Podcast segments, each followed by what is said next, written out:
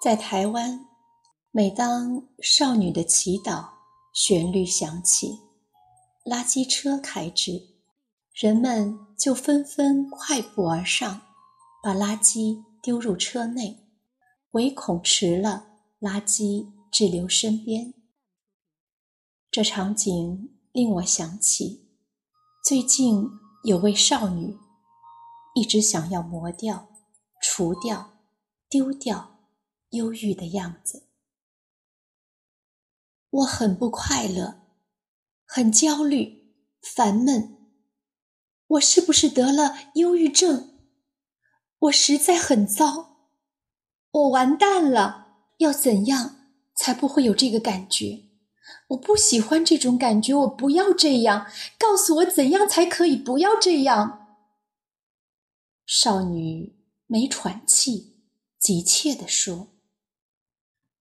我轻轻地拍他，并且回应道：“生活中我们会有许多感觉，有些是喜欢的，有些是不喜欢，有些是没什么特别的感觉。不喜欢、不快乐、焦虑、烦闷很正常，但是他们也是信使，想通知我们。”一些讯息，比如说，想提醒你，好好听听自己的心，压抑了什么，避开了什么。少女看着我，我也深深的注视她。先不要急着丢掉它，听听这些不舒服的感觉，想说什么。不过，你了解什么是忧郁症吗？就是很不开心、很不快乐，常觉得世界灰灰沉沉，快呼吸不过来的感觉，不就是了吗？嘿，不完全是这样的。其实，忧郁是任何人都会有的情绪，但不一定。就是忧郁症，而青少年的忧郁常常是生理、心理与社会好几种因素交织的结果。在生理方面，科学家认为，忧郁与基因和人体内的神经传导素、荷尔蒙的化学平衡有关。如果家中并没有遗传的可能，有时候。因青少年时期正处于荷尔蒙急速变化，过多过少的起伏，常造成忧郁的情绪；而心理方面，对自己期待要求很高，常常批评自己，担心自己不够好就没价值等等，对自己、对别人、对社会的想法，常常只看见负面或悲观的一面。也会常常出现忧郁的情绪。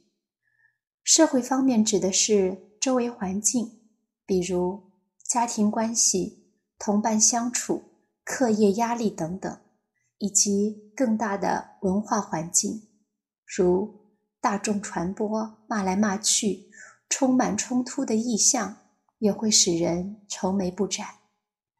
当然，有时候的忧郁很可能只是面对。青春期生理、心理急速变化的正常现象，睡个舒服的好觉，或做件喜欢的、有成就感的事儿，心情就能回转。但是如果连续好几个礼拜都出现快乐不起来，甚至有消失自己的念头，就不能等闲视之了。这个时候需要勇敢的找父母，找信任的老师。朋友以及专业机构帮忙。当你闷闷不乐时，也许除了一直想除掉它，也许可以选择先暂停下来，什么都不做，和自己会呼吸的身体在一起一会儿，如找一个舒服的位置坐着，闭着眼睛，觉察一下。现在坐着的身体，感觉紧绷的地方，特别是肩、胸口、腹部、大腿等，如果有，就可以调节放松一下。准备好，就慢慢的把专注力放在呼吸，领受一呼一吸时带给自己身体的。自然律动，就这样与自己待一会儿。如果不喜欢的念头或感觉又来了，就看见它，知道它又来了。在下一次呼吸，再把自己的专注带回正在呼吸这件事。接下来，慢慢的张开眼睛，把觉察带回整个身体。和你正在坐的地方，给忧郁一些时间与空间，听听忧郁想告诉自己什么呢？是不允许自己有困难，不允许事情与期待不同。现在还没能量挑战。也不允许自己休息一下。知道功课有不懂的，但是假装不在乎，或放着不理他，等着爸妈，等着同学，等着我们无法掌握的别人做改变。明知自己应该去做。或很想做的事，却一直没行动，把生活的许多选择及决定权交给别人，觉得改善爸妈的关系是自己的责任，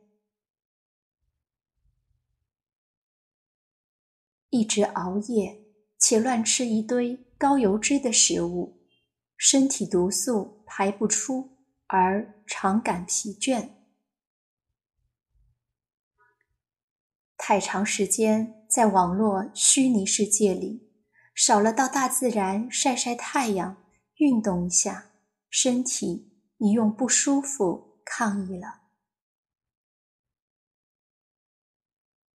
一直看着外面，别人有的。什么都想要，身体一直在报警，如注意力难集中，昏昏沉沉，很少给自己的心一些时间和空间，停下来，问自己：什么是真正喜欢、觉得有意义的？有时候，浑身不快乐的感觉，真的是令人不知所措。但是，越不欢迎他，他就越一直不断的敲门闯入，甚至变得越巨大与恐怖，以便能撞开门。也许，当下我们就只是对忧郁的感觉说声欢迎光临。好好招待一下这个朋友，倾听他想告诉自己：最近身体、心理与环境发生了什么事？提醒真正想要的是什么？